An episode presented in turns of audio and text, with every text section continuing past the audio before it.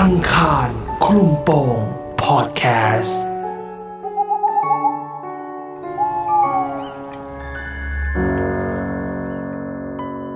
คุณหมู ได้มาเล่าเรื่องราวของการหายตัวไป แบบปริศนาของพี่เอกหลังจากที่เขาได้ออกเรือไปหาปลา ซึ่งหลังจากที่ทุกคนออกตามหา ก็ได้พบกับความน่ากลัวที่เป็นปริศนาเกิดขึ้น เหตุการณ์นี้จะเป็นยังไง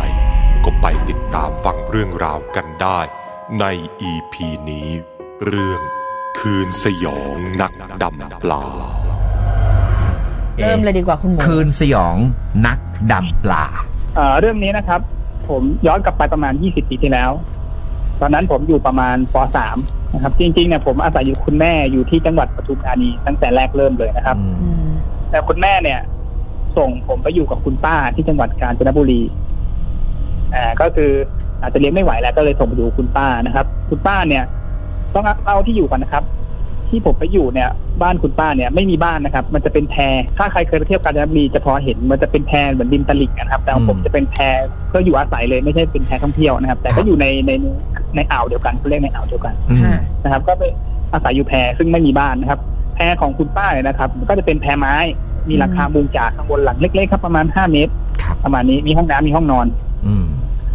ก็จะจอดติดอยู่กับแพของคุณย่า คุณย่าเนี่ยก็เป็นคุณย่าชื่อย่าคุณย่ากุหลาบอืมอ่าเขาเปิดร้านค้า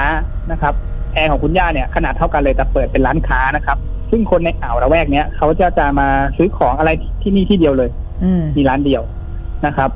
ก็เปิดเป็นร้านค้าอยู่ใกล้กัน ทีนี้คุณป้าของผมนะครับเขามีอาชีพประกอบอาชีพนะครับ เป็นแม่ครัว อ่าเป็นแม่ครัว อยู่ที่แพท่องเที่ยวที่หนึ่งขออนุญาตไม่เอ่ยชื่อนะครับแพท่องเที่ยวที่เนี้ยนะครับเขามีเจ้าของอยู่สองคนนะครับ ผมขออนุญาตใช้นามสมมติเป็นพี่น้องกันนะครับ ชื่อพี่สีกับพี่เอกอืมพี่สีเนี่ยเขาเป็นผู้หญิงนะครับ ก็เป็นหน้าที่ดูแลหาลูกค้าอะไรไปการตลาดนะครับ ส่วนพี่เอกเนี่ยเขาเป็นคนดูแลแทนเลยอืมโดยตรงนะครับลักษณะของพี่เอกเนี่ยก็จะเป็นคนอ่าสูงใหญ่ผิวเข้มหล่อนะครับ คนเนี้ยครับคือนักดำปลาอืมที่ ดังของอ่าวนี้เลยนะครับ บ้านผมเขาจะเรียกว่าท่าน้ำอืมก็คือเป็นคนเนี้ยคนทุกคนจะรู้จักหมดนะพี่เอกเนี่ยเขาจะมีอาชีพเสริมก็คือการดำปลาหาปลาครับนะครับ นอกจากวันศุกร์เสาร์อาทิตย์ที่มีลูกค้าแล้วเนี่ย วันธรรมดาแกจะไปไปหาปลาซึ่งใช้การดำปลานะครับ ก็มีวันหนึ่งนะครับ มีวันหนึ่งผมไปอยู่ได้ประมาณหนึ่งเดือนนะครับ มีวันหนึ่งเนี่ย ผมเนี่ยก็อยู่บ้านกับอยู่แพรกับคุณป้าเนี่ยแหละนะครับ ซึ่งติดอยู่กับร้านค้าคุณย่า ก็ได้ยินเสียงเรือนะครับ เสียงเรือเนี่ยขับมาที่ร้านค้า อืมอ่าแต่แต่เราพอจะจำเสียงได้น่าจะเป็นเรือพี่เอก ก็มาซื้อน้ำสองขวดนะครับเป็นน้ำอัดลมสองขวดกับคุณย่าแต่ว่าผมเนี่ยได้ยินคำหนึ่งได้ยินประโยคหนึ่งที่พี่เอกเขาพูดก่อนที่จะไปนะครับ ว่าไปก่อนนะครับ ยายเขาพูดคำนี้นะครับ ไปก่อนนะครับ ยาย แล้วเขาก็ขี่เรือออกไปเลยขี่เรือออกไปเลยนะครับ ซึ่งวันนั้นเนี่ย เวลาจะอยู่ในช่วงประมาณหกโมงโพเพแล้ว นะครับที่พี่เอกมาซื้อแล้วก็ไป ปกติเขาจะออกปลาออกหาปลาในช่วงเวลานี้นะครับ ช่วงปลาเข้านอน ก็หลังจากนั้นมานะครับพี่เอกก็ไป ไม่เกินประมาณสักชั่วโมงหนึ่งนะครับพี่สี่เนี่ยก็ให้คนนะครับ ลูกน้องที่แพนะขับเรือพาแกมาขับเรือพาแกมาที่บ้านที่แพเนี่ยนะครับ อืมแล้วก็มาถึงเนี่ยเขาก็ถามตะโกนถามคุณป้ากับคุณย่าผมว่าอ่าคุณป้าผมชื่อป้าต้อยนะครับ ถามว่าน้าต้อยเห็นเอกไหม ได้เห็นเอกบ้างไหมเอกเนี่ยอืมหายตัวไปตั้งแต่เมื่อคืนก็คือหาไม่เจอตั้งแต่เมื่อคืนนี้ค่ะครับนะครับออกไปรู้ว่าออกไปหาปลา แต่ว่าตามหาแล้วไม่เจอ คุณป้าผมก็งงนะครับเขาบอกว่าไม่เห็นได้ไงก็เอกเพิ่งมาซื้อน้ำเนี่ยซื้อน้ำร้านยากุหลาบเนี่ยอืมสองขวดเพิ่งออกไปเมื่อไม่นานนี้เองคุณป้าผมก็ทำหน้างงๆครับเขาบอกว่าคงจะเป็นการสื่อสารกันไม่เข้าใจเองหรือเปล่าจริงๆก็ไม่ได้หายไปไหนหรอกอ่าซึ่งคุณป้าผมก็ไม่ได้ใส่ใจอะไรนะครับ แล้วก็เดินออกมา บนแพนะครับซึ่งจะมีแพจอดเรียงกันอยู่นะครับ คนแถวนั้นเนี่ยข่าวมันก็จะไปไวมากนะครับ ก็จะพูดไปทางเดียวกันว่า อ่าพี่เอกเนี่ยเขาหายตัวไปจริงๆอืมอืมภายในคืนวันนั้นเลยนะครับ ประมาณสักชั่วโมงหนึ่งเนี่ยข่าวก็ทั่วอ่าวแล้วเพราะว่ามันไม่ได้เยอะครอบครัวไม่ได้เยอะมากนะครับเขาก็ช่วยกันออกตามหาทุกคนเนี่ยที่มีเรือหรือมีอะไรเนี่ยก็จะช่วยกันหมดเลยนะครับ ช่วยกันเนี่ยประมาณสิบยี่สิบลำเนี่ยก็ออกไปตามหาในระแวกระแวกใกล้เคียงนะครับ ซึ่งจะเป็นแม่น้ำในเขื่อนศรีนครินทร์ทั้งหมดครับนะครับออกหาระแวกใกล้เคียงถ้า เป็นระยะทางเนี่ยก็ประมาณสองกิโลนะครับ สุดท้ายเนี่ยนะครับ ทุกคนเนี่ยออกไปตามหาเจอเรือพี่เอกนะครับ เป็นเรือหางยาวขนาดเล็กนะครับ เจอเรือพี่เอกเนี่ย จอดอยู่ที่ตอไม้ที่หนึ่งครับอ่าถ้าเคยไปเที่ยวแพจะนึกภาพออกนะเป็นแม่น้ำนะครับ แล้วก็จะมีตอไม้เก่าๆโผล่ขึ้นมาอ่าครับ เรือก็จะปลูกอยู่ตรงนั้นนะครับ ก็ไปเจอเรือที่ตรงนั้นนะครับ ทุกคนเนี่ยก็เห็นเรือแล้ว แต่ไม่เห็นตัวพี่เอกสันนิษฐานได้ว่าคาดว่าน่าจะจมน้ำหรือเปล่า เพราะว่า อันนี้มันอยู่กลางแม่น้ำนะครับไม่ได้อยู่ใกล้ตลิ่งหรืออะไรเลย อืมอยู่กลางแม่น้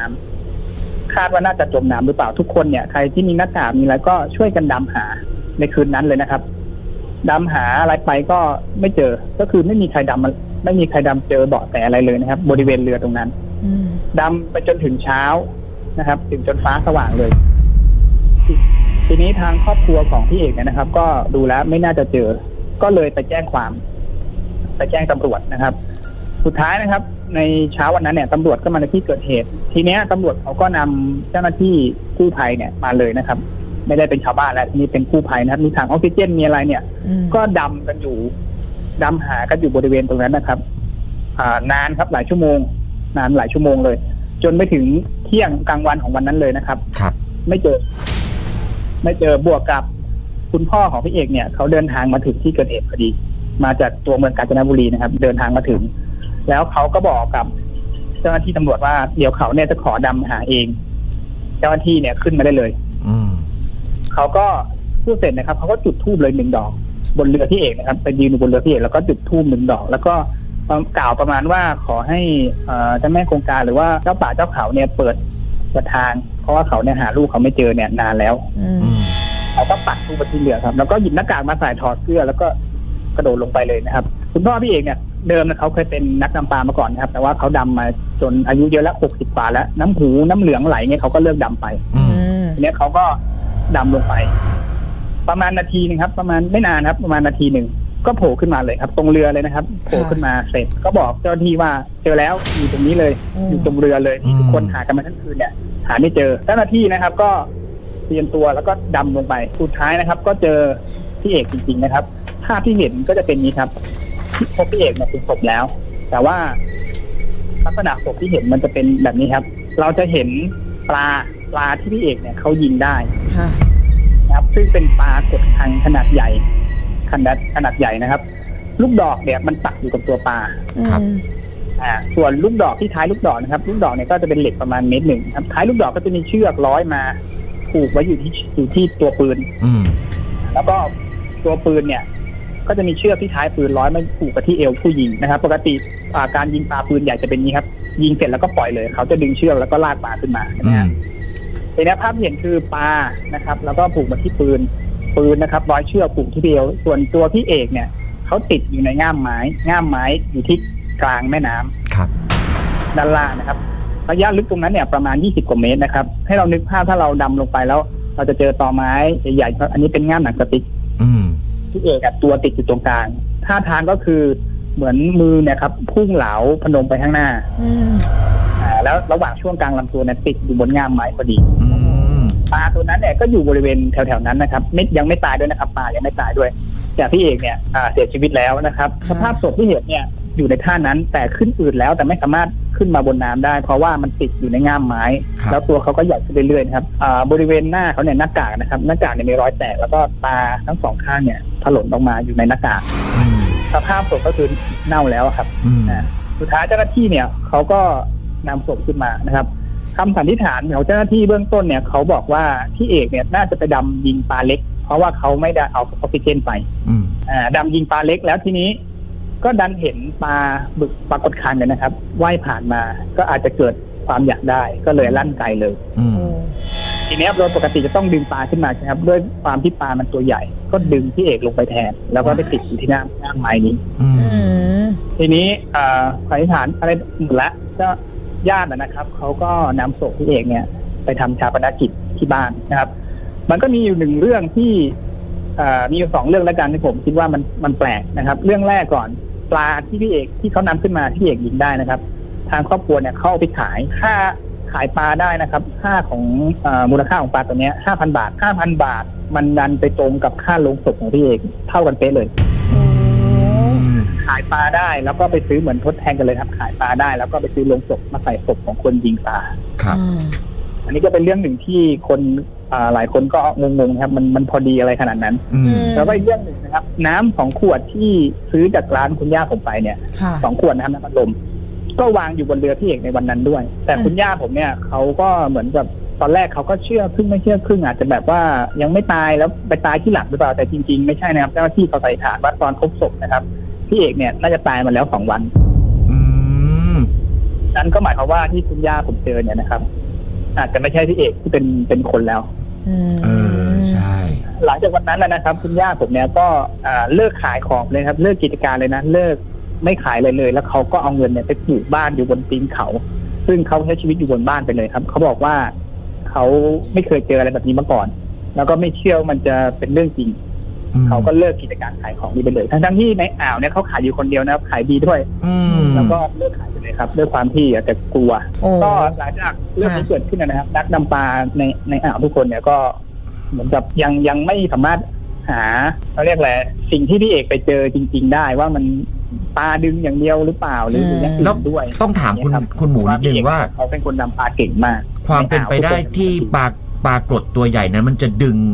มนุษย์คนหนึ่งลงไปติดอยู่แง่งไม้มันเป็นไปได้ไหม มันเป็นไปได้ไหมอ่าเดี๋ยวผมลืมแจ้งก็คือปลาตัวเนี้ยสุดท้ายก็คือไปชั่งกิโลขายนะครับ ปลาตัวเนี้ยน้ำหนัก 45 กิโลกรัม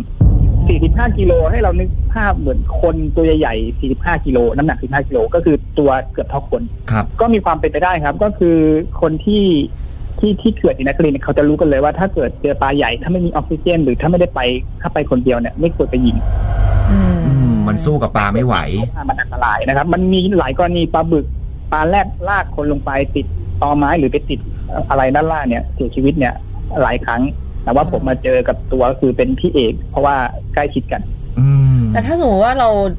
ในใจตอนแรกตั้งใจว่าจะไปยิงปลาเล็กอย่างเงี้ย แล้วก็ถ้ามีปลาใหญ่แล้วผ่านมันไปมันก็ไม่ มันก็จะไม่เกิดอะไรขึ้นใช่ไหมคุณคุณหมู ถ้าเกิดไม่ได้ยิงมันไม่เกิดอ่าอะไรขึ้นนะครับแต่ผมแต่ถ้าเขาสันนิษฐานว่าพี่เอกเนี่ย คาดว่าน่าจะอยู่ใกล้อืมอืมใกล้ค่ะผิวน้ำแล้วครับ อ่า ยิงเพราะเขาดำไม่ลึกใช่ไหมฮะอืมอืมปลาปกติปลาเนี่ยมันมันจะปลาใหญ่เนี่ยมันจะไม่ค่อยขึ้นมาบนผิวน้ำอ๋อมันน้อยครั้งที่จะเจอ มันผ่านมาแล้วอยู่ใกล้ผิวน้ำก็เลยยิงอ่ามัน เป็นจังหวะ เอาขึ้นไม่ไหวก็เลยโดนลากลงไปแทนเออ โอ้เรื่องนี้มันอันนี้ก็มันทั้งสน่าลดด้วยนะน่ากลัวแล้วก็ได้ความรู้ด้วยนะเนาะปลา 45 กิโลคุณคิดดูดิว่าแรงของปลา 45 กิโลอะ เวลามันเขาเรียกว่าเยื่อปลามันอยู่ในน้ำอะ มค่ะ ถ้าแล้เราวตเรากอยู่บนบกนะครับ มันก็ยังหนักเลยใช่ไหมฮะอันนี้เออคือคู่กันเลยนะครับเนาะโอ้ก็ถือว่าเป็น แล้ว ออกซิเจนอาจจะหมดพอดีด้วยหรือเปล่าก็ไม่รู้เนาะเพราะใช่เหตุการณ์ตรงนั้นมันก็มีแค่พี่เอกคนเดียวที่รู้ว่าเกิดอะไรขึ้นอืมแต่ในความน่าสงสารของพี่เอกก็มีเรื่องหล่อนก็คือ เขาก็ยังมาซื้อน้ำอารมณ์กับป้าไงอืมป้าคนเดียวที่เห็นก็บอกว่าไปก่อนนะครับยายเหมือนมาลาครับ อังคารคลุมโปงพอดแคสต์